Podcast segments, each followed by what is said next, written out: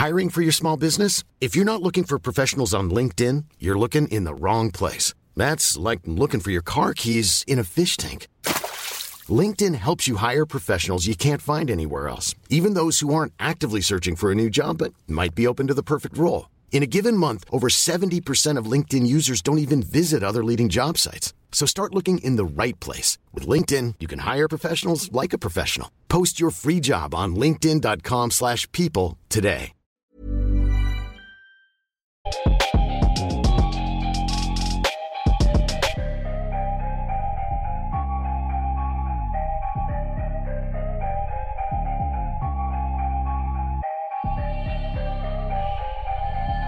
Salut à tous et bienvenue dans l'épisode 192 du podcast Dunkebdo. C'est Pierre qui vous parle, très heureux de vous retrouver pour un nouvel épisode. Aujourd'hui, on va parler des sophomores. J'ai avec moi deux hommes, Tom et Madiane. Comment ça va, les gars? Ça va et toi? Ça va, très bien, les gars. Très bien, très bien. Euh, avant de commencer et d'expliquer un petit peu le principe euh, de ce podcast, je vais faire un rappel très important. Si vous n'êtes pas au courant, euh, demain, en fait, pour le jour du MLKD, on fait un podcast en live. Donc rejoignez-nous dès 20h, ça sera sur YouTube. Et en gros, ça va parler des rookies, du All-Star Game, des potentiels trades et des trades qui sont passés. Euh, on va aussi répondre en direct à vos questions et on aura en fond en plus, parce qu'on est bourré de technologie à Dunkebdo, on aura en fond les matchs pour intervenir un petit peu sur ce qui se passe. Vous serez présents tous les deux messieurs avec Alan et Ilias, donc n'hésitez pas à aller suivre le live et à interagir avec toute l'équipe. Euh, je pense qu'il y a moyen que ce soit très très lourd quand même. Je pense qu'il y a moyen de bien rigoler. Donc euh, rejoignez-nous pour suivre les matchs et pour parler, bah, pour parler NBA avec nous. C'était l'instant promo. On retourne maintenant sur le sujet du jour, les sophomores. Euh, pour parler un petit peu de tous les joueurs importants de, cette classe de draft et de les classer un petit peu, euh, on va réaliser une sorte de redraft. Chaque intervenant ici va avoir pour rôle avait même pour rôle de, de, réaliser un classement de 1 à 12 des prospects qui considèrent les plus intéressants avec le plus de potentiel, même des joueurs qui ont le plus prouvé depuis deux ans. Euh, donc on va choisir chacun notre tour un joueur. 4 tours de draft, on est 3, ça fait 12 joueurs à choisir, les principaux. Tom, le tirage au sort t'a donné euh, le premier choix. J'ai le deuxième et Madiane le troisième. Donc Tom, c'est à toi. La parole est à toi. Je sens qu'il y a du suspense pour ce premier choix de cette redraft 2018. Tom, vas-y. bah, sans contestation. Hein. Enfin, là, il n'y a pas, il a pas, il y a pas débat. Luka Doncic, voilà. Enfin, il devait être normalement le numéro 1 euh, l'an dernier. Et puis, ben là, enfin, en toute logique que, que je le prends, c'est un sophomore qui est dans la conversation pour le titre de MVP. C'est enfin, totalement incroyable ce qu'il arrive à produire pour sa deuxième saison dans la ligue. C'est un joueur où, euh, voilà, on, a parlé un peu d'héliocentrisme euh, lors du podcast euh, du Nouvel An, le podcast euh, et le podcast de Noël aussi. Mais mm. pour, euh, du coup, témoigner, en fait, l'héliocentrisme de, de Luka Doncic. Donc, c'est un joueur qui, cette saison, a 36% d'usage avec un true shooting à 60 et un assist percentage à 47. C'est-à-dire qu'en gros, 47% des passes qui sont réalisées par les des passes décisives qui sont réalisées par les Mavs sont de Luka Doncic. Donc ça mesure bien en fait comment le joueur est important dans, dans, dans cette équipe-là et à quel point euh, toute l'attaque et le système offensif reposent sur lui, sachant que les Mavs aujourd'hui ont une attaque historiquement bonne. Madiane, un petit mot sur Doncic, sachant que c'est difficile d'être autre chose que dithyrambique sur ce joueur.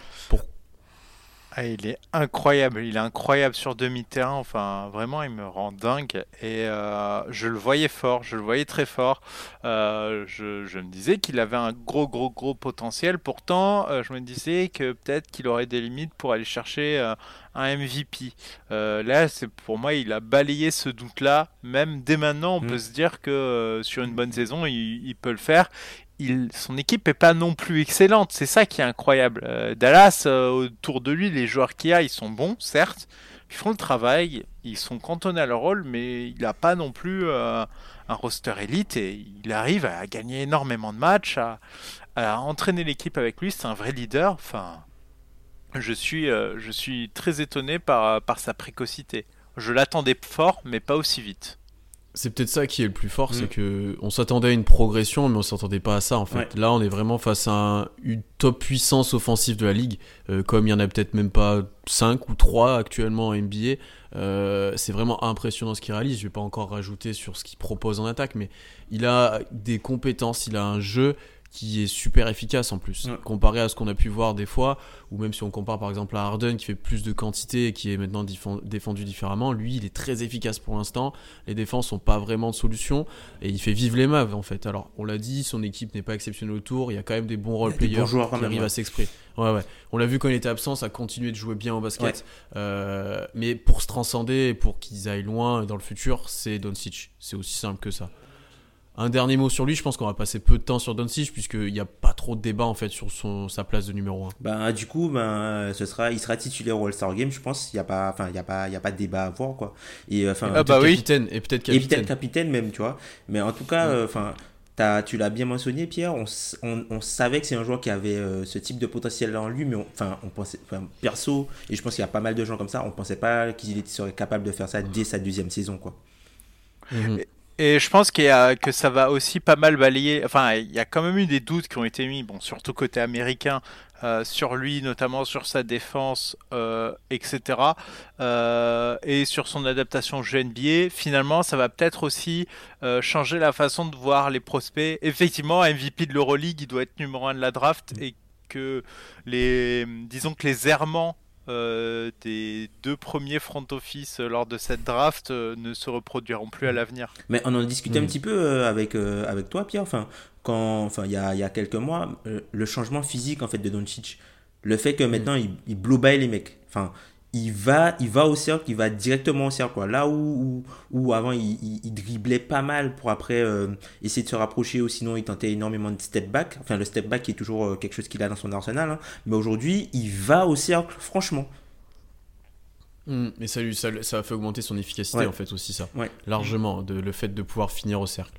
Je pense qu'on a fait le tour de ce premier choix, donc sans surprise, Luka Doncic. À mon tour pour le deuxième, et là c'est assez drôle, puisque euh, on sait ce qui s'est passé à ces drafts, et vu qui je vais prendre, c'est quand même assez atypique. Donc avec le deuxième choix, je vais prendre Trey Young. Euh, il peut avoir un petit peu débat, c'est dommage qu'Alan soit pas, soit pas là, puisqu'il est complètement fada de Trey Young. Mais je pense avec euh, ce qui monte cette année, le fait qu'il ait augmenté ses pourcentages, qu'il ait augmenté notamment son pourcentage à 3 points en en prenant toujours plus, euh, la production qu'il a, alors certes, dans une équipe qui est faible, euh, qui a beaucoup de mal, il joue quand même très tout seul.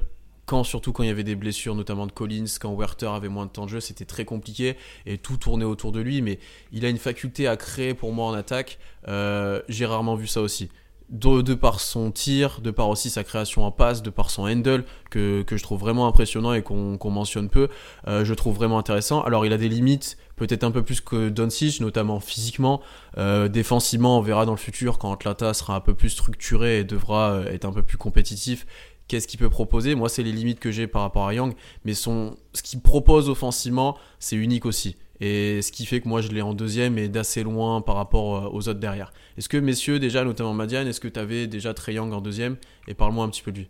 Oui, j'avais Young en deuxième. Euh, je, je, pense que, je pense que ce joueur, on le voyait comme ça.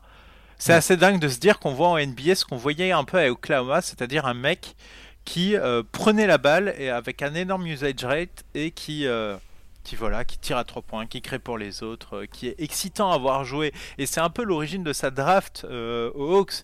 C'est les Hawks, bon bah ils se trompent, certes, il fallait prendre l'autre. Mais, euh, mais euh, Young est bien le joueur excitant qu'il cherchait. Et vraiment, enfin, les Hawks, c'est, ça gagne pas de match. C'est, ça se fait défoncer par des équipes comme les Knicks parfois. Mais euh, c'est excitant à voir jouer. Et rien que ça, rien que ça, ça justifie euh, pour les Hawks leur choix parce qu'ils avaient des, des problématiques de rendre l'équipe intéressante à voir et de Mm. créer une certaine hype autour d'Atlanta. Maintenant, ils vont essayer de, de construire autour de lui. Donc non, clairement, enfin, le joueur vaut le coup. Il a encore beaucoup de déchets. En défense, ce sera une quiche. Ah, Ad t'es vitam. certain- T'es certain c'est une quiche. Ah non, mais ad vitam aeternam, ça se voit. Enfin, il a vraiment. Enfin, c'est pas fait Moi j'ai du lui. mal à juger des... alors physiquement et sur l'homme j'entends mais j'ai du mal à juger un joueur défensivement dans une équipe comme ça en fait tu vois Oui, c'est comme quand c'est comme comme quand tu jugeais à Phoenix avant c'est c'est pas possible Certes, mais en fait, euh, déjà, enfin, tous les meneurs de la ligue peuvent le poster. ah oui ah oui ça c'est certain Et rien que ça, en fait, rien que ça, ça te crée des énormes problèmes parce que ça veut dire que le, enfin, tu te fais un trait, se fait attaquer au poste et tu ne peux rien faire à part double ultime et puis là ça devient un peu plus euh, très compliqué pour toi. Donc c'est rien que ça qui fait que pour moi ça peut pas être enfin en tout cas mm. ça ne peut jamais être une valeur positive dans ta défense. Il pourra être utile, on pourra le cacher etc mais ça restera toujours compliqué à gérer, ce sera toujours euh, quelque chose que les équipes adverses vont essayer de, cibler. Et je vois pas comment il peut réussir à, enfin, à moins qu'il, enfin, je pense que ça a dénaturé son jeu, le fait qu'il devienne ultra stock, etc. Donc c'est, c'est pas possible pour lui. Mais, euh, mais rien que pour l'offensif, enfin, de hmm. toute façon, enfin, si le mec te pull up à 10 points et prend feu, à 3, à 10 mètres et prend feu, euh, bon bah, bon bah, c'est parfait, enfin même s'il t'aide pas trop défensivement, euh, il aura largement une valeur positive dans ton équipe. Donc pour moi, c'est un numéro 2 euh, assez largement. Tom, sur Triangle, je sais que t'es pas le plus grand fan d'Atlanta et de Triangle au sein de la rédaction de Dunkebdo. Parle-nous un petit peu peut-être de ses limites ou est-ce que déjà toi tu l'avais en deuxième aussi? Oui, oui, ben Triangle au deuxième. Hein, enfin, pour c'est juste, enfin, on, parlerait de, Triangle assez différemment si jamais s'il n'y avait pas eu l'échange avec Luka Doncic. Ce que Triangle réalise en tant que hum, en tant que premier initiateur d'une équipe où il y a très peu de talent offensif autour et euh, en tant que en tant que meneur à la à la position la plus difficile de la NBA, c'est exceptionnel. Enfin voilà, faut pas se leurrer offensivement, c'est un talent euh, un peu générationnel, je dirais, Triangle, hein, pour, pour ce qu'il arrive à afficher en termes de, volume et aussi en termes de, gravité, tu vois. Et, moi, je me demande, en fait, pour aller plus loin avec lui, alors certes, je pense que sa taille va, va, va, le limiter aussi offensivement parce que notamment sur les trappes, si euh, il faut qu'il recule ou qu'il enfin, qui Hmm. tu vois, pour tout ce qui est angle de passe et tout ça, voilà, voilà c'est ça. Pour tout ce qui est angle de passe et tout ça, ça devient plus compliqué hmm. quand tu commences à être gardé par euh, des grands ailiers adverses, puisque on sait que maintenant ça devient une, technique euh, beaucoup utilisée, notamment en playoff, où ce sont des joueurs, des joueurs plus grands vont être amenés à garder les premiers initiateurs. C'est pour ça que d'avoir un premier initiateur de grande taille, c'est assez, euh, c'est une très grosse plus-value NBA. Mais je pense que voilà, le, le, le, next step, enfin la prochaine étape pour lui, ce sera de voir est-ce qu'il peut avoir un, jouet, un jeu pardon, sans ballon qui serait un peu celui de, de Steph Curry, quoi. Où euh, mhm. même quand il n'a pas le ballon, le fait qu'il occupe deux, trois joueurs, ça permet euh, à l'attaque de survivre sans lui. Et ça permet à l'équipe de survivre sans lui, même s'il se fait cibler un peu en défense. Mais globalement, c'est un, un, talent offensif euh, jamais vu. Et de voir un joueur de cette taille et avec autant de, autant de playmaking et faire autant de travail dès sa deuxième saison NBA, c'est euh, mm. assez exceptionnel. Quoi. Ça, c'est ce sont pas des rendements que tu attends d'un gars qui. Voilà, le mec, il a. C'est sa deuxième saison là. Enfin, c'est incroyable. Mm c'est pour ça que moi aussi je l'ai vu très haut. C'est son playmaking actuel, c'est vraiment incroyable ce qu'il arrive à produire. Et là où je te rejoins Tom, c'est qu'il y a deux choses pour moi qui vont faire que Trey Young sera peut-être un jour un potentiel MVP ou pourra être vraiment déterminant encore plus en attaque.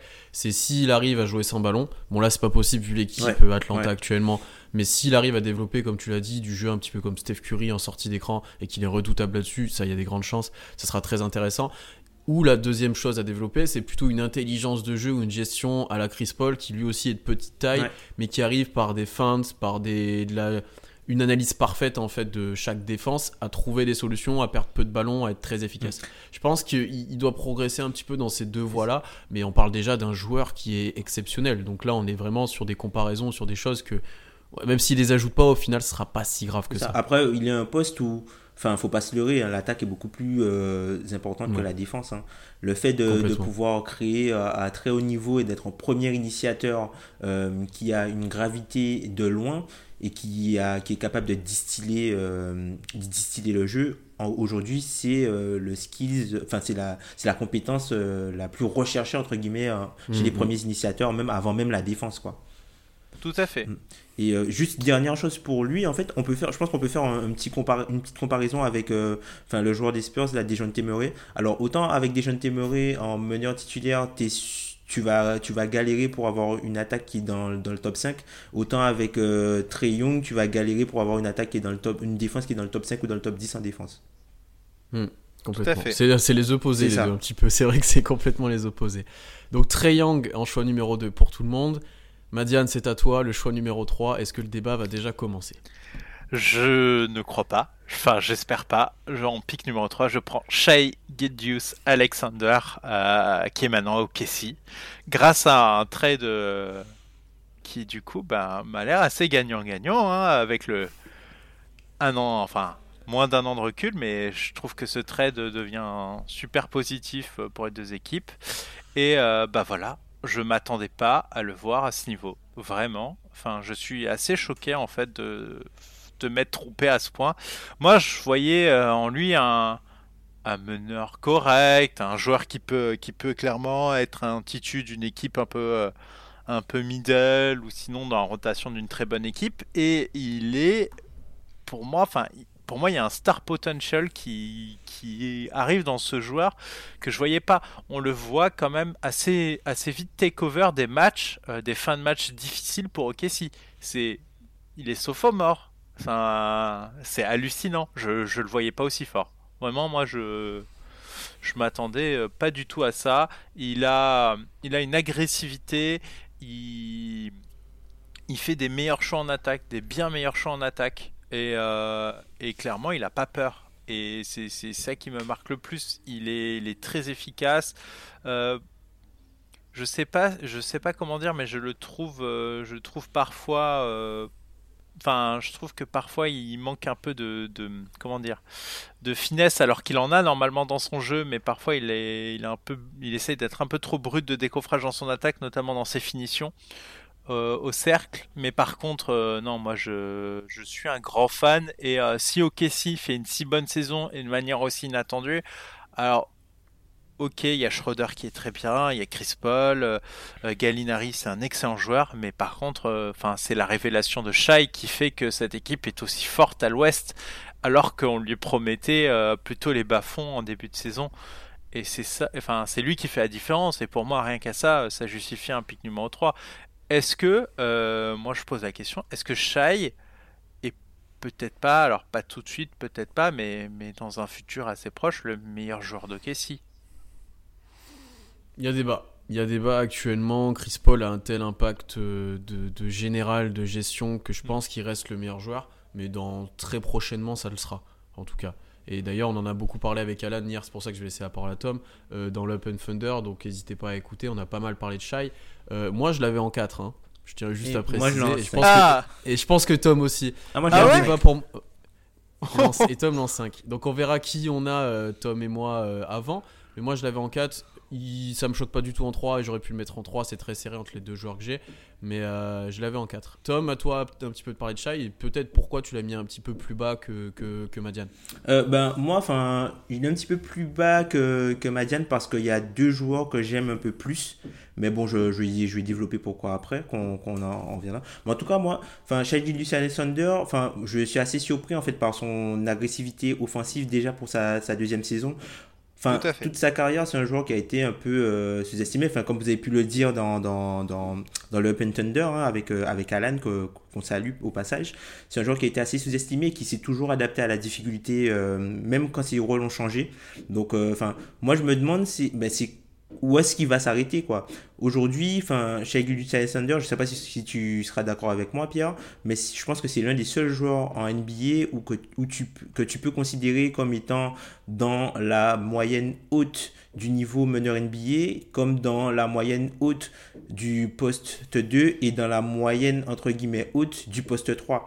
Donc, Mm. c'est un joueur qui, qui qui est pas forcément élite sur chacun des trois postes, mais euh, toute sa polyvalence en fait lui donne de- une valeur supplémentaire qui fait que qu'il sera toujours un joueur qui peut être utile dans une, une bonne équipe et dans une équipe qui gagne. Autre chose avec Shai Alexander qui partage euh, une qualité avec euh, l'autre joueur euh, que j'ai un petit peu devant lui, c'est sa scalabilité en fait. C'est le fait de pouvoir le mettre un peu partout. C'est un peu un joueur métamorphe. C'est-à-dire que tu peux le mettre à des endroits où tu as besoin. Et j'ai peur en fait que ce type de joueur-là, il, te serve en fait de, de, de, soupape plutôt que tu finisses par construire autour de lui en fait. Je sais pas si vous voyez. euh, Mhm. Oui. Et d'ailleurs, c'est quelque chose que moi j'ai mentionné plusieurs fois en podcast, c'est que pour moi, Shai sera pas la première option, option, ouais. à la fin. Ça sera le lieutenant, ça sera un joueur très important dans le groupe, mais ça sera pas la première option. Et ça, ça je te rejoins complètement là-dessus. Et comme tu l'as dit, l'une de ses forces et qui fait qu'il est très haut, je pense, dans ses drafts, qui, qui, qu'il est encore monté, c'est sa polyvalence. Ouais. Il peut défendre de 1 à 3, il peut jouer de 1 à 3. euh, il, il est capable de créer pour lui-même. Il crée un peu moins pour les autres cette année, puisqu'il a un rôle vraiment de finisseur, scoreur, mais ouais. Quand il arrive près du cercle, c'est très efficace. Il arrive tout le temps à créer son tir. Il a un vrai step back, que ce soit à mi-distance, à 3 points. Il, commence de bien le développer, puisqu'il a des très bons pourcentages. D'ailleurs, si, on, si vous vous amusez à comparer avec Jamal Murray, c'est un truc qu'on avait fait dans un des podcasts. Il peut avoir de plus en plus de débats. Hein, et on se demande qui c'est qui shoot le mieux. Euh, non, il est vraiment intéressant. Il a vraiment complètement dépassé les attentes qu'on pouvait avoir lui. Déjà dans son année de rookie, on pouvait se demander par rapport à l'environnement. Là, il explose encore complètement les attentes. Il est même candidat au MIP. Bon, sophomore, ça aide pas, mais il l'est. Euh, on en parle même des faux All-Star. Pour certains fans ou pour certains euh, insiders, il pourrait être présent. Donc, euh, très intéressant de, ce qu'il a montré. Du coup, est-ce qu'on enchaîne directement? On en a pas mal parlé de Shai. On va enchaîner avec toi, Tom. Qui tu as en numéro 4 euh, et que tu as euh, devant Shai du coup normalement. Alors moi ce que, euh, que j'ai devant Shai c'est Jaren Jackson Jr. en fait. Mhm, moi aussi. Ah. Jaren Jackson Jr. Alors on va peut-être me traiter de Homer mais j'assume totalement. En tout cas, enfin moi je trouve que Jaren Jackson Jr. c'est un joueur qui a énormément progressé cette saison. Alors oui en début de saison il y a eu pas mal de difficultés et de, de problèmes d'adaptation puisque c'est un joueur qui avait jamais joué avec Jonas Valanciunas et qui avait essentiellement joué avec, euh, avec Marc Gasol. Donc avant, il bénéficiait d'énormément de positions faciles et il n'était jamais en fait euh, le, le, le, premier défenseur, entre guillemets, enfin du moins le défenseur le plus important du système. Et euh, c'est quelque chose qu'il a dû découvrir cette saison. Mais depuis, depuis quelques temps, enfin, ça, son, son jeu s'améliore de plus en plus. Il fait de moins en moins de fautes bêtes. Il arrive à... Alors, il en fait toujours énormément, mais il fait de moins en moins de fautes bêtes. C'est un joueur qui est très très fort euh, défensivement, même si aujourd'hui, hein, je pense pas qu'il ait le niveau pour être euh, le l'encre défensive tout seul au poste 5. Je pense qu'aujourd'hui, il est pas là, il est plus à l'aise du coup sur le périmètre. Et malheureusement, ça lui, ça lui fait faire des fautes, mais il est plus à l'aise là-dessus. Après, je trouve qu'offensivement, c'est un joueur qui, euh, qui, est vraiment incroyable. C'est le joueur qui a mis cette saison le plus de, de 3 points ouverts. Il en, a, il en a mis 80 cette saison, il y a 45%. Donc il, commence vraiment à, Enfin, il a vraiment tout ce qu'on attend d'une du, licorne. C'est un joueur qui est capable de se créer son shoot, c'est un joueur qui est capable de, de, de, driver, il commence à développer un jeu, un jeu à mi-distance aussi. Et comme je disais avec Shai Alexander, c'est un joueur qui a une scalabilité énorme puisqu'il peut jouer un peu partout et à côté de tous les types de joueurs. Et un peu comme avec Agilius Alexander, j'ai peur en fait que ce soit une capacité qui le desserve, que qu'au lieu de construire quelque chose où il est euh, la pièce centrale, qui va être euh, entre guillemets la soupape de sécurité pour, pour avoir une équipe imparfaite. Mhm. Alors moi aussi j'avais euh, Jaren Jackson Jr. en troisième. je rejoins Tom complètement ce que tu as dit dans le fait qu'il ait lissé son jeu, j'ai envie de dire, cette année. Mm. Beaucoup moins d'erreurs, beaucoup plus propre. Euh, parmi tous les joueurs qu'on a déjà cités, c'est un de ceux qui joue le moins en plus. Donc il produit en jouant pas tant de minutes que ça et en étant très efficace. C'est une des problématiques. Et, et là, tu as répondu à ma question aussi et, à, quelque chose, un doute que j'avais sur lui. C'est justement, pour moi, son futur, ça doit être d'être euh, cette euh, licorne, mais d'être complètement au poste 5. Tu mm. vois, de s'affirmer, comme tu as dit, en tant qu'entre défensive et produire en attaque et poser les problématiques aux défenses, euh, bah, comme peut l'être Anthony Davis en fait, un mm. petit peu, tu vois. J'ai l'impression de le revoir un petit peu. Euh, et là où je suis vraiment impressionné par contre, par, euh, c'est son shoot. Mm. C'est, il est loin d'être parfait, sa gestuelle, très très loin, mais il est diablement efficace. Il arrive à prendre des tirs en rythme, en sortie d'écran. Et ça, c'est quelque chose que je m'attendais pas du tout à voir en fait. Mm. Et ça, c'est vraiment quelque chose qui je l'avais en débat avec Shea, mais que son profil qui est atypique et qui sera très dur à défendre euh, ben, pendant les 15 années qui arrivent pour lui en NBA, euh, je trouve ça vraiment très intéressant et je pense que, comme tu l'as dit, il va être un vrai pion dans le futur de Memphis, à voir si Morent devient la star, peut-être, on sait pas, mais lui, il sera très très important et je pense qu'il sera pas sous-estimé dans le futur aussi. Non, tout à fait. Euh, moi, je, je l'avais juste après, je l'avais en 4.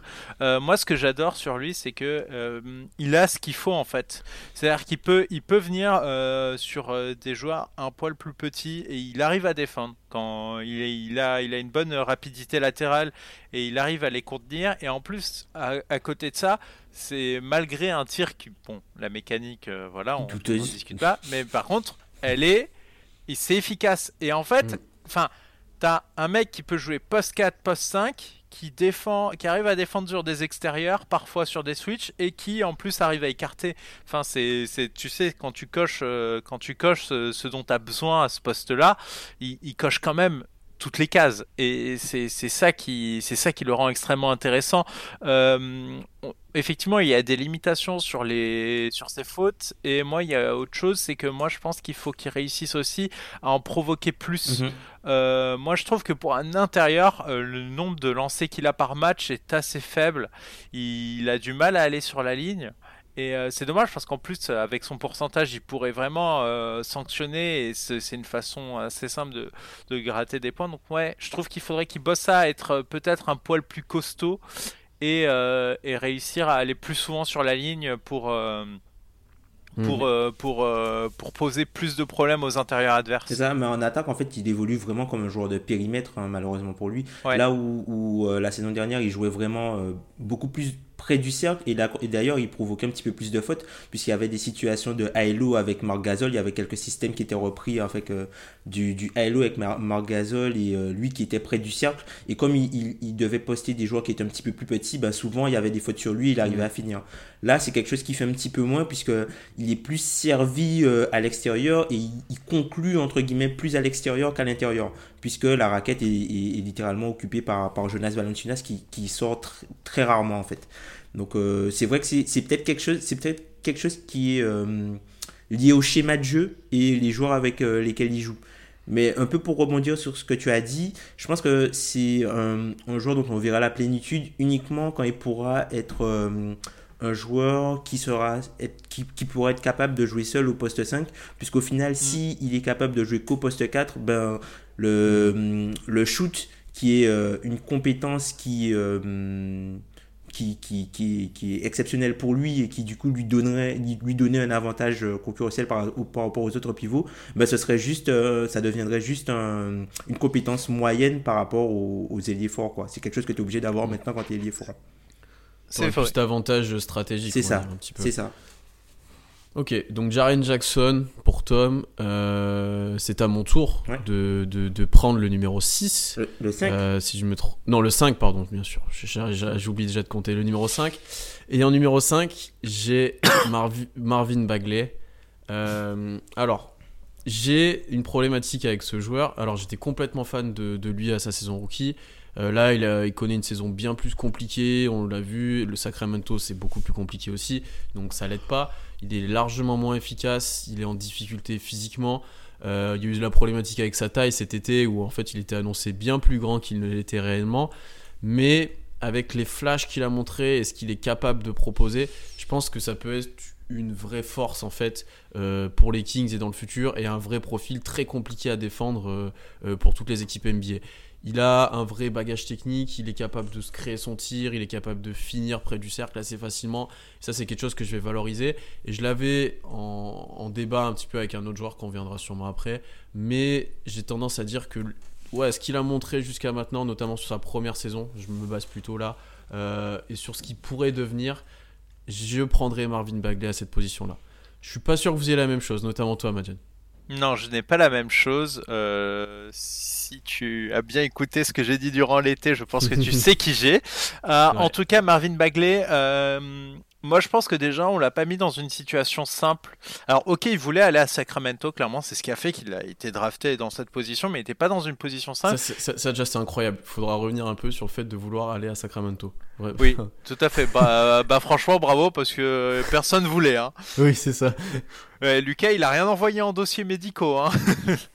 c'est le seul à vouloir y aller et franchement je trouve qu'il a qu'il a fait euh, qu'il a fait les choses bien euh, effectivement il y a son problème de taille où on s'est rendu compte c'était qu'il était pas si aussi grand qu'on ne l'espérait il est quand même bien en difficulté physique et je trouve que pour le peu de minutes alors il n'y a pas joué beaucoup de matchs cette saison, mais pour mm. le peu de temps qu'il a passé sur le parquet, il a quand même réussi à être efficace malgré quand même tous les pépins euh, qu'il occupe actuellement. Donc voilà, moi je j'aime beaucoup quand même le joueur. Euh, moi là où il y a une next step pour lui, euh, où je, trouve ça très gênant du coup. vu sa position, ça va être son shoot extérieur. Où là, par mhm. contre, être suspect à ce point sur son shoot extérieur euh, alors que tu ne peux pas jouer 5, enfin dans la NBA actuelle c'est quasiment... Euh, enfin c'est mort. Et euh, c'est là où moi je, vais attendre des choses là-dessus, c'est qu'il faut absolument qu'il progresse au shoot parce que Parce que pour venir euh, jouer sur un autre poste que le poste 5 sans shoot, c'est ce qu'on se disait tout à l'heure, c'est beaucoup plus compliqué. Mm. Et, là, je pense que s'il a un progrès à, avoir en tête, c'est ça. Euh, par contre, euh, voilà, ben, il arrive quand même à provoquer des fautes. Moi, je trouve qu'il a, qu'il a une bonne efficacité offensive malgré tout. Et, je trouve qu'il s'intègre quand même bien avec ce petit squad de Sacramento. Alors certes, euh, cette équipe n'ira certainement pas en playoff, mais si on les imagine euh, l'an prochain tous en bonne santé, ça, ça va rester une équipe euh, mm. très compliquée, très compliquée à jouer. Donc non, ce, je alors, franchement, euh, au vu des circonstances de, la draft, euh, c'était pas de lui faire un cadeau de le prendre en deux. Il a quand même répondu au défi à Sacramento. Euh, franchement, bravo. Tom, si tu commences sur Bagley, est-ce que tu es plutôt de, convaincu de ce qu'il a pu montrer notamment l'année dernière ou est-ce que tu as des vrais doutes sur son, profil et son potentiel? Moi, Bagley, du coup, je l'avais euh, sixième du coup dans, dans, le classement, mhm. un petit peu derrière Shai et un joueur que j'ai un petit peu plus haut qu'on n'a pas encore mentionné.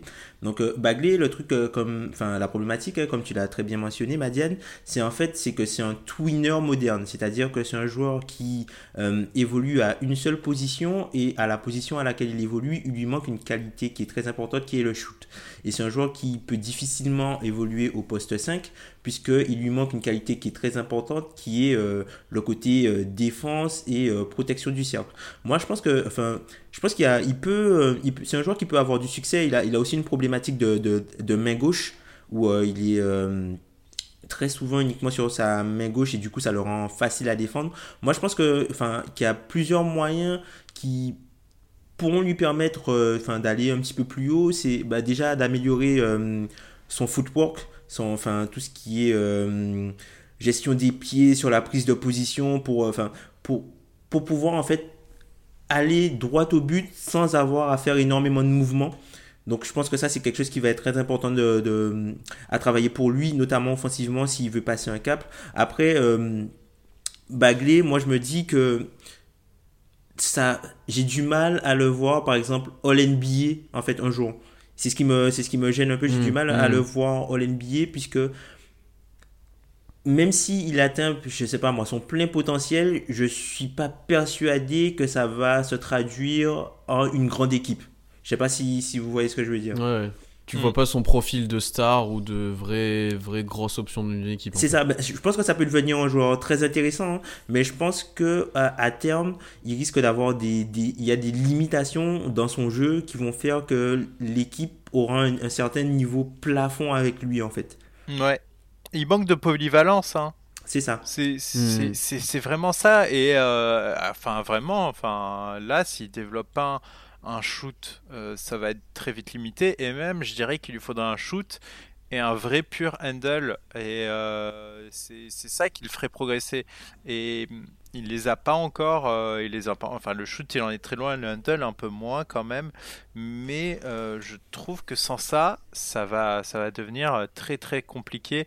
Alors certes, euh, ça reste très satisfaisant ce qu'il a fait. par contre, enfin, avec le recul, le choix numéro 2 des Kings reste suspect. Hmm. Oui, bah oui, c'est un des premiers joueurs qui a, beaucoup, qui est vraiment descendu en fait déjà là. C'est un des premiers euh, ouais, d'une première chute dans notre classement.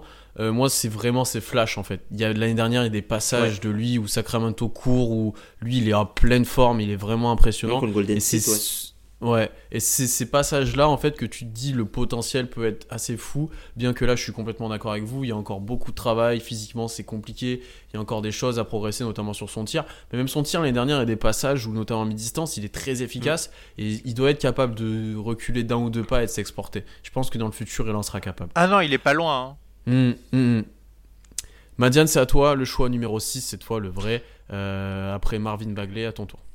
Et je vais prendre DeAndre Ayton en choix numéro 6 euh, de cette mini redraft. Euh, je cache pas euh, le fait que j'aime ce joueur et que bon, ce n'est pas le numéro 1 de la draft. C'est pour ça qu'il chute dans tous nos classements.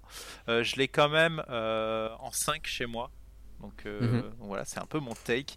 C'est que bon, on l'a, on l'a pas beaucoup vu cette saison suite à un contrôle antidopage. Euh, néanmoins, enfin, clairement, enfin, le, le, le, joueur a, une énergie, une activité euh, vraiment, vraiment bonne sur le parquet. Euh, clairement, sur un poste 5, il faut qu'il qu'il travaille ses switches sur les extérieurs. C'est vraiment un truc qu'il faut qu'il travaille. Sa défense de cercle, je pense que ça va venir. Il est un peu naïf, je trouve. Un peu trop. Mais et je trouve que aussi pour un intérieur, clairement, enfin, il n'arrive pas à s'imposer assez physiquement sous les panneaux. Euh, mhm. Par exemple, ce que peut faire un Drummond, lui, il en est à des années-lumière. Donc euh, il y a des défauts, clairement, c'est très brut de décoffrage.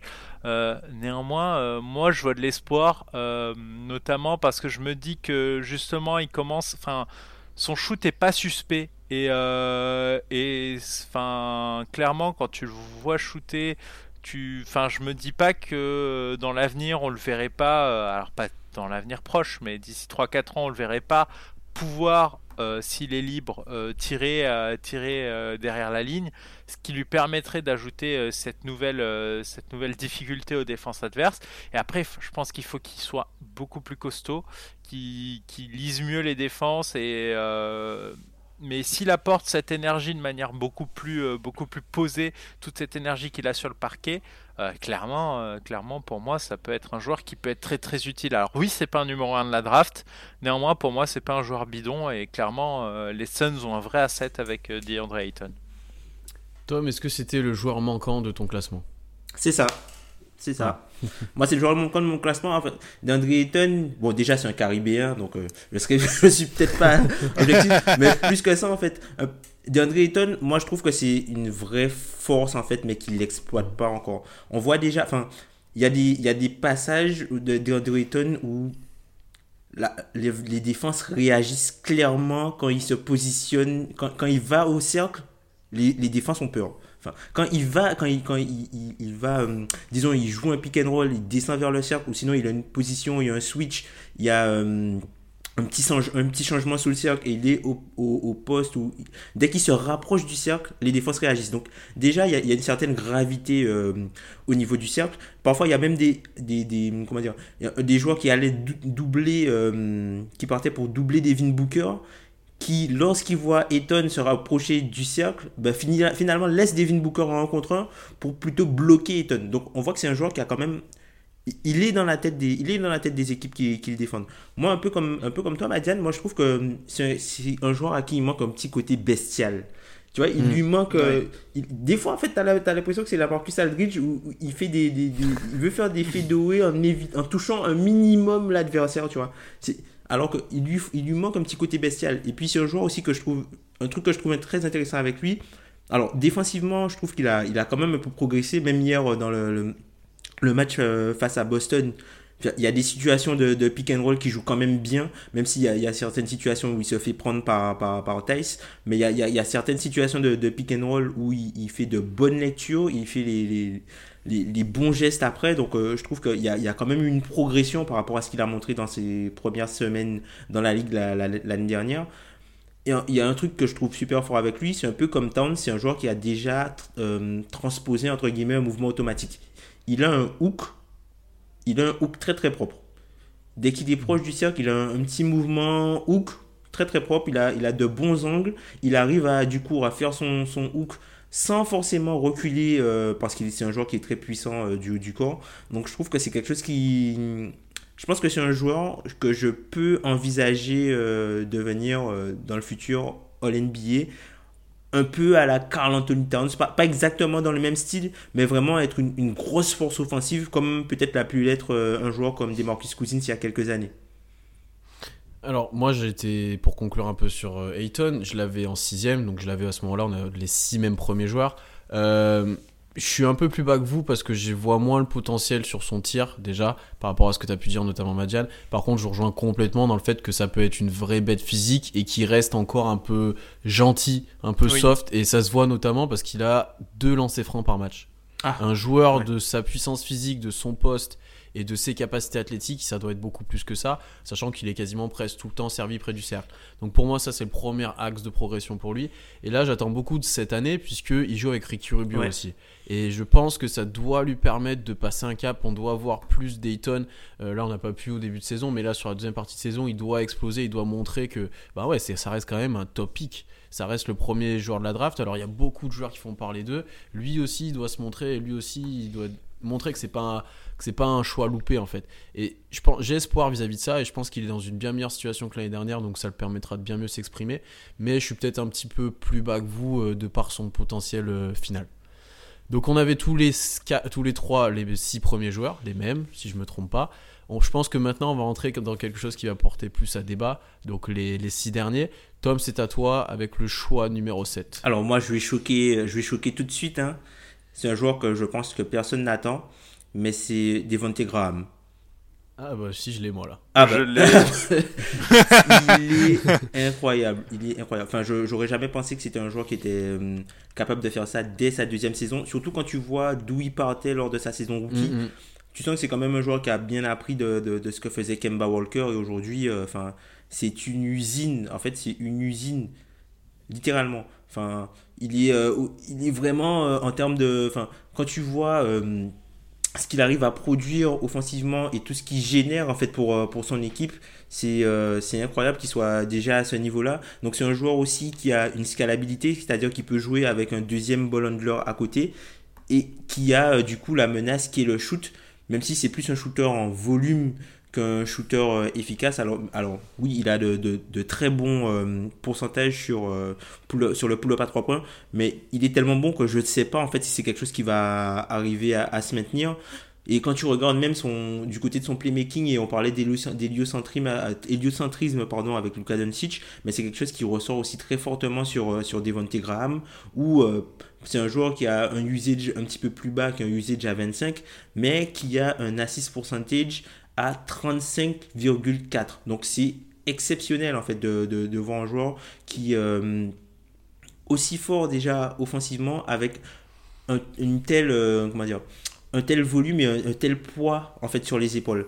Et c'est un joueur qui permet aussi de, mieux utiliser Terry Rosier, je trouve, puisque là où Terry Rosier sera plus euh, le finisseur de l'équipe, je pense que toutes les décisions importantes sont plus celles qui sont plus, enfin, du coup, donné à, Graham, quoi, qui est le maître à jouer de mhm. l'équipe. je l'avais à cette position-là euh, aussi. Avant de te laisser la parole, Madiane, je le trouve très impressionnant. Et ce qui m'impressionne vraiment, c'est la confiance qu'il a en fait. C'est un joueur qui, des fois, va passer à côté de son match et va te mettre un tir du logo au buzzer ou un, tir clutch euh, pour faire gagner les, les Hornets, qui sont loin d'être ridicules cette année comparé à ce qu'on pouvait attendre. Euh, et lui, c'est vraiment une très bonne surprise. Et après, comme l'a dit Tom, je pense qu'on ce qu'on valorise surtout avec lui, sa capacité à créer, notamment via son tir. Euh, c'est quelque chose qu'on avait on n'avait pas vu ça dans son année rookie. Il était loin d'être efficace, loin d'être productif. Euh, et là, il a complètement explosé. Ouais, c'est une grosse surprise cette saison. Je pense que personne n'attendait à, ce moment-là. C'est un vrai style pour les Hornets de l'avoir eu au final à, à l'endroit où ils l'ont drafté. 34e choix. Euh, je pense que c'est comparé à, tous les joueurs dont on vient de parler, il est très très bas.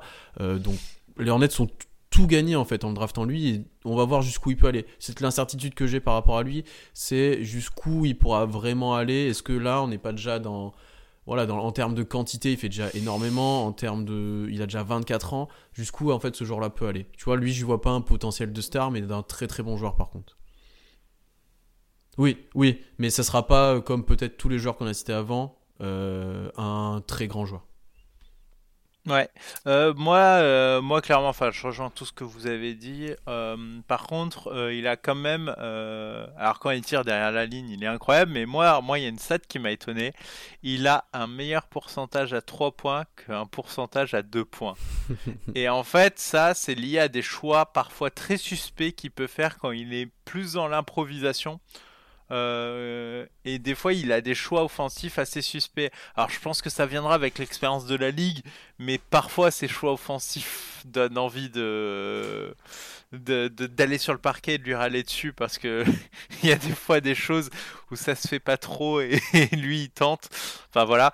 Mais en tout cas, oui, c'est sûr. Enfin, clairement, c'est l'excellente surprise. moi, je l'avais plus bas.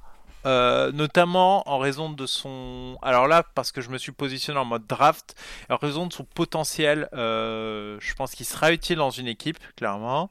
Euh, mais dans une équipe qui va loin, j'y crois un peu moins. Alors, mhm. offensivement, c'est. C'est très bien ce qu'il apporte et avoir déjà un mec capable de, de d'envoyer autant de plomb offensivement, clairement, je ne sais pas si ça va se maintenir parce que c'est assez irréel parfois. Euh, par contre, je vois pas un potentiel non plus exceptionnel chez ce joueur. Mhm. Donc euh, moi, je l'avais en euh, dixième position. Mhm. Donc je l'avais beaucoup plus bas. Moi, je pense que je pense que c'est un joueur en fait qui peut devenir un petit peu plus fort que ça, dans le sens où il peut s'améliorer physiquement et tu vois comme comme tu disais qu'il a du mal à finir qu'il a du mal à finir à, l'intérieur de l'arc à deux points je pense que c'est c'est quelque chose qui est lié déjà à un problème de taille et c'est quelque chose qui est lié aussi à, un manque de force physique, je pense. Puisque voilà, c'est un joueur qui shoot à, à, 40% au cercle. Donc il a, il a du mal à finir, euh, il a du mal à finir près du cercle, il a du mal à finir après contact. Et je pense que c'est quelqu'un qui peut gagner à, ajouter au fur et à mesure un petit flotteur et à, être un petit peu plus puissant en fait. Mhm. Il, a un côté aussi où il va, il va s'empaler quand même, alors que clairement il n'y a aucune chance qu'il le mette et euh, ça, c'est aussi des questions de choix offensif où il a, enfin, des fois, enfin, euh, il y a, enfin, vaut mieux, euh, vaut mieux aller choper un tir à mi-distance qui sera un peu moins bon qu'aller tenter de finir au cercle alors que le pivot t'attend avec les couteaux et lui il tente alors qu'il mhm. faut pas. Et il a pas, il a pas les des choix à changer. Et il obtient pas les ah bah, clairement, il a pas les fautes. Donc Graham, à cette position-là, on va accélérer un peu sur les 5 derniers choix. Le temps tourne, messieurs. Euh, à mon tour pour le numéro 8. Et là, je pense que ça va peut-être surprendre un petit peu, je sais pas. J'ai Kevin Werther. Pourquoi ah j'ai pourquoi j'ai à cette position-là? Parce que je valorise vraiment euh, ses capacités offensives et ses capacités au tir qui dans le futur pourront être vraiment déterminantes euh, pour, pour Atlanta. Et je pense que ça sera un vrai lieutenant en fait de potentiellement Trey Young. ça c'est quelque chose qui on espère tous va se passer, ou notamment les fans d'Atlanta, mais j'ai l'impression que c'est possible. Alors il n'a pas encore montré énormément de progrès cette année, ses pourcentages sont à peu près les mêmes, il a le même temps de jeu, voilà, mais je pense que physiquement, au fil des années, déjà la première chose, c'est qu'il va s'étoffer, ce qui lui permettra d'être un peu plus déterminant défensivement, où je le trouve en difficulté, bon, comme toute l'équipe d'Atlanta encore une fois, mais je le trouve en difficulté dans cet aspect-là. Mais je pense qu'il il y a un vrai plus pour Atlanta de le faire jouer actuellement. Ils sont bien meilleurs avec lui, j'ai l'impression. Euh, et voilà, c'est son côté tir. J'aimerais que ça devienne Clay Thompson. Je pense que ça le deviendra jamais. Mais il a un vrai potentiel de, shooter. Et j'espère qu'il développera son potentiel défensif justement au côté de Triangle et que ça fera un vrai duo, les nouveaux Splash Brothers entre guillemets. J'ai confiance en lui, franchement, et c'est pour ça que je, parie là vraiment sur son potentiel, euh, plus que ce qu'il a montré jusqu'à maintenant, ce qui est loin d'être ridicule, mais voilà, c'est vraiment son potentiel. Je l'ai en 12, euh, donc je vais poursuivre. Effectivement, moi je pense que il réussira, il réussira à trouver sa place, euh, quoi qu'il arrive quelque part, mhm. avec les qualités qu'il affiche. avoir un joueur déjà qui, qui, arrive à tirer aussi bien derrière l'arc au bout de deux saisons, enfin c'est ce qu'il cherchait clairement. Euh, c'est ça. Et en fait, ce qui fait que ce n'est pas que les Thompson, c'est qu'il ne défend pas aussi bien et il ne prend pas feu aussi bien. À partir de là, euh, qu'est-ce qu'il doit faire? Moi, je pense que clairement, son axe de progression, euh, c'est déjà de, pouvoir créer un peu plus son tir pour lui et, et vraiment s'inscrire comme une option viable en attaque en fin de possession quand tu ne sais plus trop comment la gérer. Je pense pas que c'est un premier ou second initiateur, mais je pense que quand la balle lui revient, il faut qu'il fasse autre chose que shooter. Donc il doit se créer son tir. Et euh, je pense qu'autre chose, c'est clairement, enfin, faut qu'il faut qu'il trouve un moyen de, enfin, Atlanta, c'est pas représentatif encore une fois, mais la défense, pour moi, tu tu peux pas être un, enfin, tu peux pas être aussi négatif en défense et euh, je pense que je pense que lui a plus moyen de progresser à ce niveau-là. Euh, déjà en raison de sa taille, je pense qu'il doit mhm. aussi gagner un peu de masse. Je le trouve un peu frêle. Et, et là, il aura tout compris. Donc pour moi, c'est un pic quand même qui se, enfin, on, s'est limité à 12 pics. Moi, je le garde quand même parce que je trouve que c'est, ça reste intéressant et que dans une équipe, si j'ai, si j'ai besoin d'un talent, euh, bah, je regarde très vite. Bon, il s'est shooté, ok, bon, bah, on va essayer de développer la suite. Mm. Et, euh, et, la suite, faut qu'il la développe, mais ça, pour moi, ça, ça reste un prospect tout à fait viable. Moi, c'est les flashs aussi de, de, comme tu as dit, pas de création, mais de possession où il est capable d'un petit peu plus se créer son tir que d'exclusivement se shooter. Il l'a fait quelques fois. Et c'est vraiment quelque chose, comme tu as dit, sur lequel il faut qu'il progresse. Est-ce que tu avais Werther dans ton classement déjà, Tom? Ouais, je l'avais euh, en 11, du coup, moi. Donc je suis très haut sur lui. Ouais, c'est ça. je l'avais en, je l'avais en 11, puisque en fait, moi, Werther, j'ai été un petit peu déçu par euh, son, début de saison.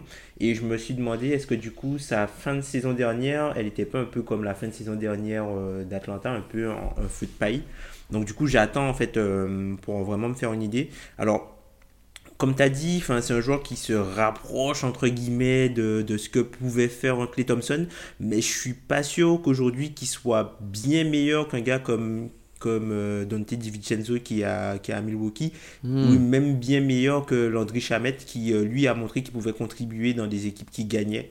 Donc, alors, c'est peut-être pas les mêmes rôles là où, où plus un t'attends plus vraiment euh, euh, limite un deuxième scoreur où les autres tu vas plus attendre euh, des role players et du shoot uniquement sans, sans, forcément de la défense ou autre chose mais en fait moi je reste un petit peu sur, sur ma fin avec Kevin Werther mais du coup je, je, lui reconnais quand même le, côté potentiel puisque sa, sa, fin de saison dernière était vraiment très bonne et ben, moi j'attends de le voir cette saison avoir un petit peu plus de playmaking et de voir si ben, du coup il peut aussi soulager Trayon quoi à la création ce qui a l'air d'être un petit peu plus le cas ces derniers matchs, et on va voir comment ça évolue maintenant qu'il y a Jeff Tick.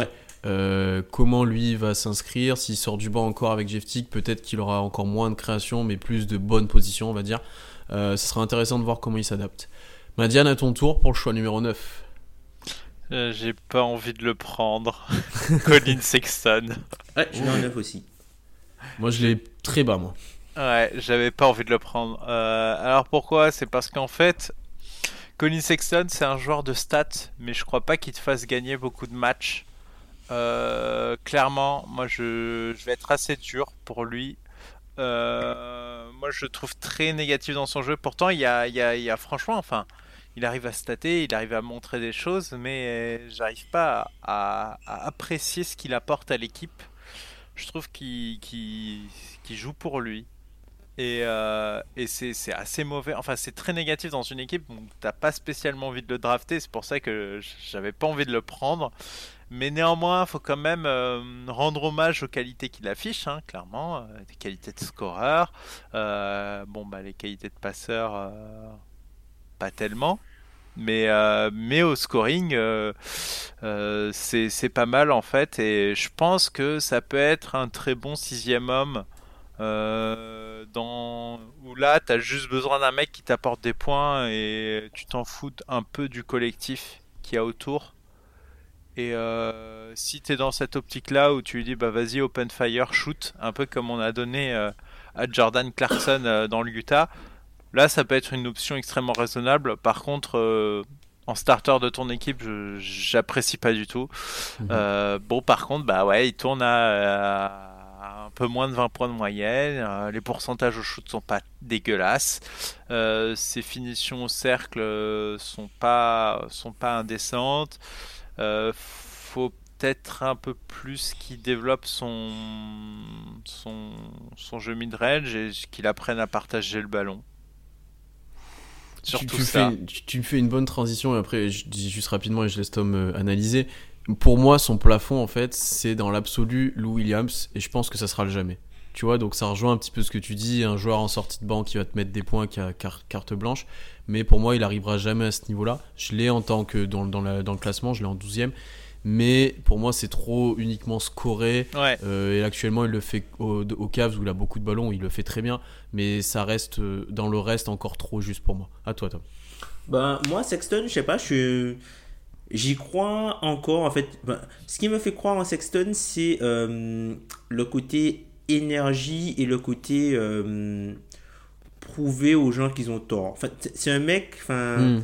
T'as l'impression qu'il est tout le temps enragé en fait sur le, sur le terrain. Et je me dis que ce type de personne-là, alors ça peut être d'un côté, ça peut être euh, à son détriment puisque il aura peut-être tendance à se voir meilleur qu'il est. Mais c'est aussi une qualité pour lui puisque c'est quelque chose qui va le forcer, je me dis, à progresser. Et euh, je sais pas en fait si tu peux avoir une bonne équipe euh, construite autour de lui, mais je pense qu'il peut quand même faire partie d'une bonne équipe. Alors, pas hmm. dans un rôle de, de uniquement de, de, de, scoreur, comme il, a, il semble avoir. Euh, enfin, comme il, semble évoluer aujourd'hui, hein, mais je pense quand même, c'est. Je sais pas, enfin. Sexton, moi, je, je le trouve. Je trouve qu'il a quand même la valeur d'un top 10 de draft, quoi. Ah oui, ça, ça, ah oui. je pense qu'on reste plutôt d'accord. Moi, je l'ai mis plus bas parce qu'il y a des, des, joueurs que je préfère drafter avant, mais il a quand même de la valeur. Loin de là, il c'est pas un choix euh, raté ou autre. tu vois, c'est pas, pas, un gars qui a stagné en fait entre. Il y a, y a une progression en fait entre sa saison dernière et cette saison. Même s'il a mal commencé, il y a, même s'il y a la, la, la, cohabitation qui peut être un peu euh, délicate du coup avec. Euh, ah, j'oublie comment il s'appelle. Darius Garland. Avec Darius Garland, mm. Garland, mais Sexton, il porte ses couilles ah oui, oui, mais peut-être un peu trop. Et, euh, et c'est pour ça que moi, en fait, ce qui le fait chuter, c'est pas ses qualités, c'est le fait que tu n'en as pas envie comme starter dans ton équipe. Si tu veux aller loin, ouais, je vois. Ouais, je vois. C'est clairement pas le joueur hmm. dont j'ai envie. Donc euh, moi j'arrive effectivement, si je prends le meilleur talent disponible, je prends Sexton. Si, si je suis déjà dans l'optique de construire un collectif, euh, bah non, je prends autre chose. Et c'est ça qui me gêne chez ce joueur et, et que j'apprécie pas du tout, c'est que c'est qu'il est négatif pour ton collectif et ça va pas pour un meneur titulaire NBA, ça va pas du tout. Hmm. Voilà sur Colin Seston, on l'avait tous dans le classement, je l'avais plus bas que vous cette fois. Euh, Tom, c'est à ton tour pour le dixième choix, on arrive dans les trois derniers. Qui va passer le cut? Euh, bah, du coup, moi j'ai un joueur qu'on n'a pas du tout mentionné et on n'a même pas parlé de son équipe. Il y avait un joueur de son, de, son équipe à drafter euh, dans, dans, dans, cette fourchette-là l'an dernier. Ils n'ont pas choisi lui. Moi j'ai euh, Mitchell Robinson. Ah, je l'ai aussi. Je, l'ai aussi un tout petit peu plus bas. Il arrivait. J'ai Mitchell Robinson. du coup, je l'ai juste avant Colin Sexton. Alors, moi, l'idée en fait que j'ai de Mitchell Robinson, je me dis que c'est un joueur qui peut, à, à, son meilleur niveau, c'est un joueur qui peut être un contributeur dans une équipe qui gagne et qui a le potentiel pour peut-être un jour avoir euh, des, des All Defensive Team, voire un titre de défenseur de l'année. Donc euh, je pense que voilà, c'est hmm. un, joueur qui est très vertical, c'est un joueur qui est aussi très mobile. C'est un joueur qui a de, de bonnes qualités de, de, finition et qui peut euh, facilement exploser au cercle. Et je pense qu'en fait, ça, il, il, a un peu. Enfin, c'est pas Rudy Gobert, hein, attention, c'est pas Rudy Gobert, mais je pense que c'est un joueur qui peut être dans le même moule avec du coup énormément de gravité au cercle pour permettre d'ouvrir des brèches et euh, des, des, shoots à trois points ouverts dans les corners pour les, les, dans les coins pardon pour les joueurs qui sont à ses côtés mais qui a aussi euh, qui peut aussi être l'encre défensive d'une bonne défense voire d'une très bonne défense hmm. donc je pense que c'est un joueur qui a ce potentiel là et ça a énormément de valeur dans la ligue Madiane, sur Mitchell Robinson, que tu avais toi aussi du coup Je suis tout à fait d'accord. Alors attendez, je compte 1, 2, 3, 4, 5, 6, 7. Je l'ai en 9 euh, dans ma draft. Euh, voilà, moi je suis d'accord et je pense que euh, voilà, je voyais en lui un espèce de Rudy Gobert du pauvre. Alors sans, sans offense, je pense c'est déjà pas mal. C'est déjà pas mal. C'est déjà pas mal. Je pense que c'est ce rôle-là qu'il doit viser et au vu, au vu de ce qui se passe à New York, alors ça va un peu mieux ces derniers matchs. Euh, si vous avez le courage d'aller regarder, c'est un peu moins dégueulasse. Euh, franchement, je trouve qu'il n'a pas une vie facile euh, depuis qu'il y est, mais qu'il a su s'imposer. Ses qualités sont évidentes et clairement, enfin, moi, je, je, il faut pas qu'il s'invente une vie à faire des moves, etc il se contente du, de ses qualités actuelles et s'il les développe bien, je pense qu'il aura sa place dans la ligue. Ça, c'est un joueur qui peut être dans le même moule qu'un Clint Capella, quoi. Ce sera pas forcément, ce sera pas le, joueur le plus important de ton système, mais ça va être un joueur qui sera important pour le système que tu mets en place. Ouais. Pas grand chose à rajouter sur lui, c'est vraiment ses qualités d'abord défensives qu'on a valorisées là, je pense. Et moi, ce que j'aimerais plus voir ensuite quand il gagnera, quand il aura un rôle bien plus important, qu'il garde encore son énergie. Parce que ça, c'est quelque chose qu'il a apporté à New York, notamment l'année dernière, où il rentrait, il faisait 7 contre en 10 minutes parce qu'il sautait partout, il avait une vraie énergie. Alors, il faut la mettre à bon escient, mais je pense que c'est quelque chose qu'il doit continuer de garder en fait, même s'il progresse dans d'autres aspects du jeu. C'est à mon tour maintenant pour le choix 11, l'avant-dernier. Et j'ai Wendell Carter Jr., euh, le pivot de, des Bulls. Pourquoi? Parce qu'il a montré des bonnes choses depuis son rookie. Il est trop souvent blessé, je pense, pour vraiment montrer des grands progrès pour qu'on le prenne plus haut. Mais il a un bon potentiel, je pense, de two-way player au poste 5, ce qui est très intéressant. Il manque un petit peu de taille et je pense que j'ai encore des doutes sur sa capacité physique, tu vois, à résister par exemple à des pivots dans le futur comme Ayton ou Robinson, justement. Euh, mais je trouve vraiment intéressant. S'il arrive à développer son tir à 3 points, qui est problématique pour l'instant, il sera encore plus intéressant. Mais euh, il a montré des belles choses. Il c'est un prospect sur le long terme qui pourrait être à côté de Markkanen, je pense, très compatible. Euh, et voilà, j'ai valorisé ça et je pense qu'il a plutôt satisfait les Bulls depuis, le, depuis son arrivée, depuis son arrivée là-bas. Et par contre, voilà, le gros problème de santé. Ben, moi aussi, pour enchaîner, moi aussi j'ai euh, euh, Wendell Carter Jr. Moi je l'ai en 10, du coup, juste devant Huerter que j'avais en 11. En fait, Wendell Carter Jr., moi c'est un joueur que je reconnais pas forcément en fait euh, par rapport au, prospect qu'il était.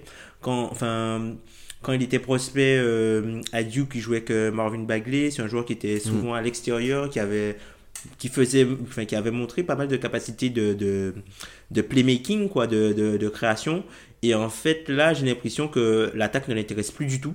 Il regarde limite pas le cercle. Enfin, je, enfin, je sais pas. Hein. C'est Adrien, Adrien avait bien parlé. Euh, Adrien avait bien parlé dans le dans un des podcasts. Euh, C'était une vraie problématique pour les Bulls. Ouais, c'est super bizarre en fait. Et j'ai l'impression qu'il est plus utilisé dans un rôle de pivot un peu à l'ancienne, un peu à la Derrick Favors, plutôt qu'un qu'un pivot moderne en fait. Et, on voit pas ses toutes les qualités qu'il avait sur le périmètre. Et je trouve que enfin, l'utilisation qui est faite de lui est une utilisation vraiment basique quoi. Je sais pas moi, c'est comme si euh, je sais pas, c'est comme si tu as un smartphone mais que tu envoies que des textos. oui, c'est ça. Bonne comparaison. Exactement. Et c'est pour ça que moi je l'ai beaucoup plus haut. Euh, moi je l'ai en 8. Ouais. Euh, parce que justement je, je, pense que ce qui en est fait aux Bulls est du gâchis et que euh, moi je, je, vois beaucoup plus et effectivement je pense que son avenir dans cette ligue euh, va se jouer beaucoup sur sa capacité à s'écarter alors il a été beaucoup mhm. blessé mais moi je tiens à souligner un truc c'est qu'il est quand même extrêmement présent au rebond et clairement, il arrive à s'imposer dans les raquettes. Alors certes, il n'a pas l'air si physique que ça, mais justement, il joue plutôt sur son intelligence de placement pour aller récupérer des rebonds, et notamment offensivement. Et c'est là où je le trouve extrêmement intéressant, c'est qu'il arrive à récupérer des deuxièmes chances euh, pour son équipe, et c'est là où il a, il a beaucoup de valeur à mes yeux. Donc je le mets plus haut aussi euh, parce que je, je suis quasiment convaincu qu'il est mal utilisé, que euh, le développement de son shoot est pas si loin que ça et que, euh, et que clairement euh, il faut pas qu'il se cantonne à un rôle de Derek Favors, il peut faire bien plus et, euh, et s'il a peut-être un modèle à avoir en tête, je pense qu'il faut qu'il réfléchisse à un Paul Millsap plus dans cette idée-là, le fait d'aider aussi dans le jeu et de pas se désintéresser totalement de l'attaque. En tout cas, en tout cas, moi, je, je suis beaucoup plus haut sur lui pour ces raisons. Ok. Dernier choix, Madiane, c'est toi qui l'as, à ton tour. Michael Porter Jr.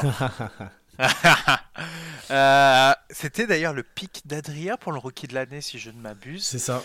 Euh, alors, il sera pas rookie de l'année, hein, clairement. Euh, par contre, enfin, on parle d'un joueur qui a loupé, qui était attendu en numéro 1 de la draft, qui a loupé toute son année en université à cause de, de problèmes de dos, qui a fait un autre DNP l'an dernier, et là qui commence à nous montrer des choses plutôt intéressante du côté des Nuggets. Alors pour moi, c'est plutôt un pari. Euh, c'est que je me dis bon bah voilà, euh, ce joueur clairement a le potentiel euh, d'être très haut. beaucoup plus haut que prévu s'il est en santé. les blessures au dos, ça fait peur. moi, je pense par exemple à Dwight, qui a clairement décliné après ses blessures au dos. C'est des choses assez dures à gérer pour un joueur. néanmoins, enfin, il a une espèce d'efficacité offensive assez létale et moi j'adore. C'est vraiment, euh, enfin, il me fait penser un peu à Melo. Euh, Mm. Pour ce côté-là où j'ai envie de lui donner à balle et vas-y, joue, joue ton défenseur euh, et mets, mets tes deux points. Et clairement, enfin, il a une efficacité extrêmement intéressante. Alors, il fait peur, son dossier médical fait peur, mais si son dossier médical euh, lui permet de jouer en santé quelques saisons, euh, clairement, c'est incroyable. Et sachant que c'est un joueur qui n'a pas joué depuis deux ans, enfin, ce qui monte, c'est dé- c'est déjà pas mal, je trouve. Donc euh, là, je vois clairement un énorme potentiel. C'est peut-être, enfin, je, il a un potentiel euh, bien meilleur que pas mal de gars qu'on a cités au-dessus. Et c'est pour ça que pour moi, j'étais obligé de le piquer. Ok, Tom, je sais qu'on en a parlé en off juste avant le podcast. euh, ton avis un petit peu sur Michael Porter Jr. et notamment ses mauvais côtés. Ouais, c'est ça. Moi, moi, je trouve que Michael Porter Jr., on n'en parle que quand il fait des choses bien, mais quand il fait des choses qui sont moins bien ou quand il est moins efficace au scoring, on n'en parle pas. Sauf qu'il y a quasiment plus de matchs où il fait rien que des matchs où il fait euh, de bonnes choses, quoi. Donc, euh, du coup, moi, j'ai un peu de mal avec lui. Après, c'est un joueur qui n'a pas joué depuis longtemps, donc il faut vraiment lui laisser le temps de, prendre son rythme et, de trouver son, son rythme de croisière pour euh, voir s'il peut être efficace sur la durée et ça pendant à- à chaque match. Mais je trouve en fait qu'il est quand même dans une situation qui est vraiment, euh, on va dire, parfaite pour se développer. Et euh, moi, je sais pas, enfin, je suis pas encore, euh, je suis pas encore, enfin, le, le, le prendre à, à l'époque, euh, à ce moment-là, pour Denver, c'était, enfin, c'est tout bénéf pour eux, puisque ça leur permet de, de- d'acheter du temps et d'acheter un peu de potentiel plafond à cette équipe-là. Donc c'est un joueur qui va être, qui, enfin, qui va être très important dans, dans le futur, je pense, de Denver, puisque en fonction de son niveau, ils auront des décisions à faire, notamment sur Juancho Hernan Gomez et aussi sur euh, Malik Bisley et même Torrey Craig. Mais euh, moi, j'ai un peu de mal avec euh, ce joueur-là. Je ne sais pas si ça peut être un contributeur positif dans une très bonne équipe. Hmm. Moi, je suis plutôt de l'avis de Madiane. Alors, par rapport à sa situation à Denver, je suis d'accord avec toi, Tom, que c'est favorable. qu'il a, il a un gros effectif autour de lui, il a un rôle euh, qui est correct pour son développement. Après, il a jamais un temps de jeu qui est stable.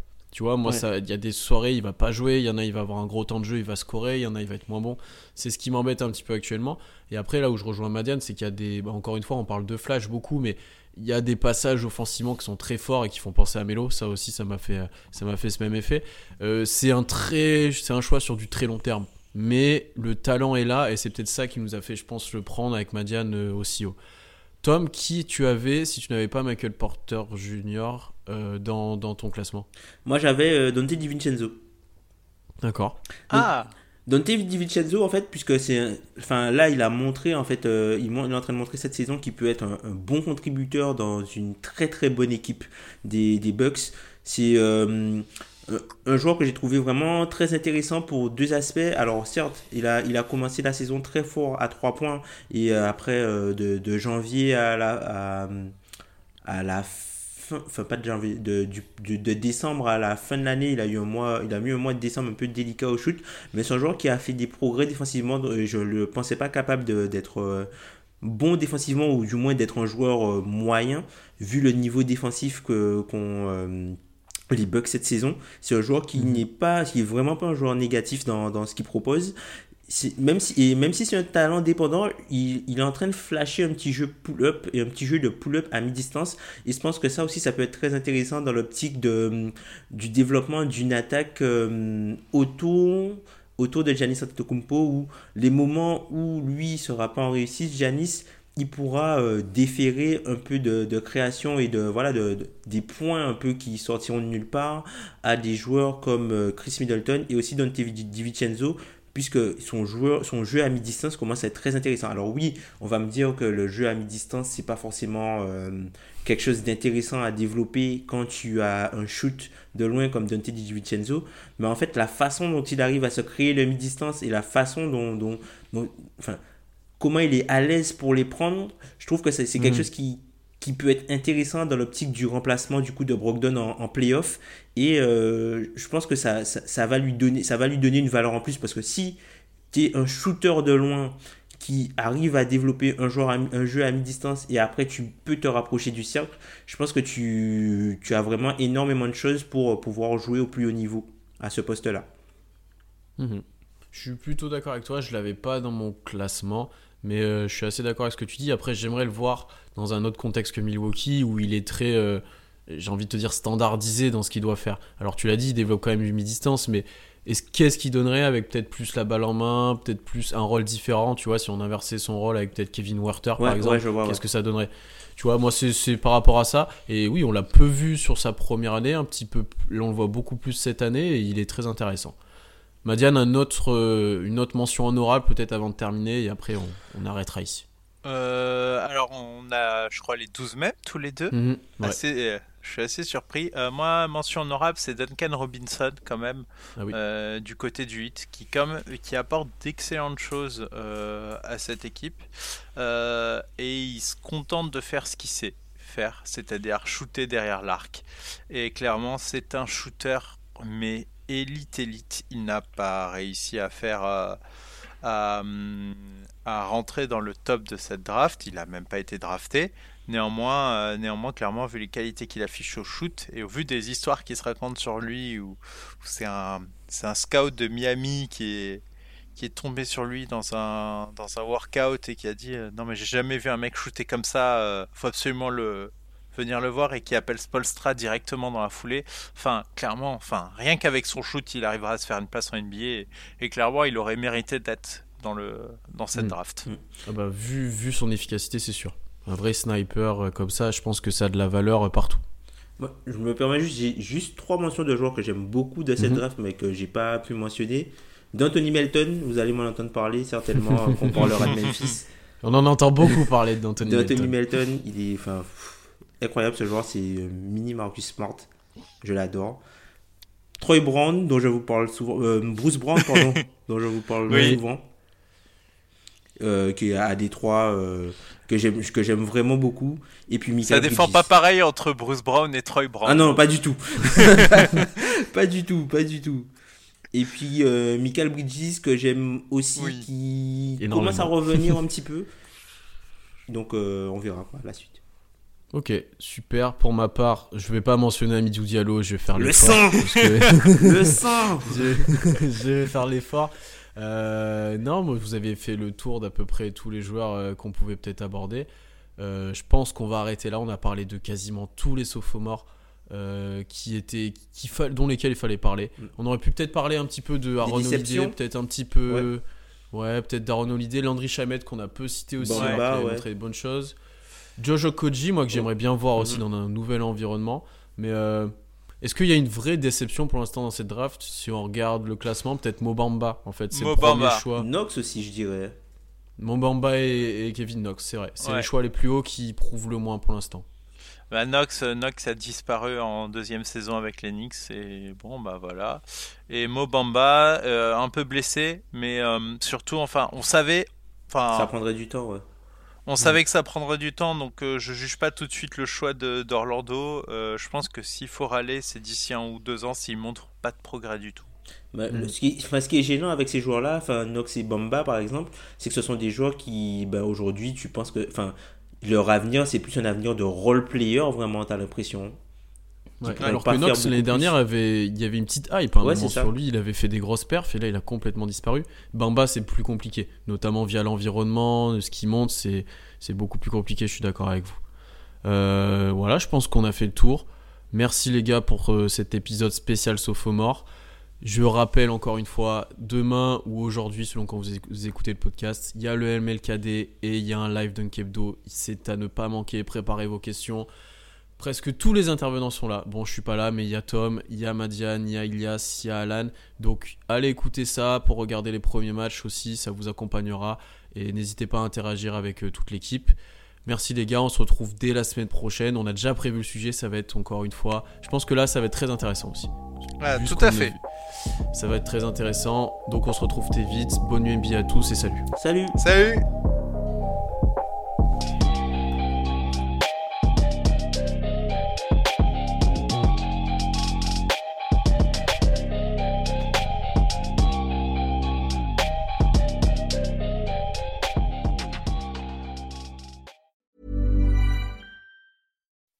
When you make decisions for your company, you look for the no-brainers. If you have a lot of mailing to do, stamps.com is the ultimate no-brainer. Use the stamps.com mobile app to mail everything you need to keep your business running with up to 89% off USPS and UPS. Make the same no-brainer decision as over 1 million other businesses with stamps.com. Use code program for a special offer. That's stamps.com, code program.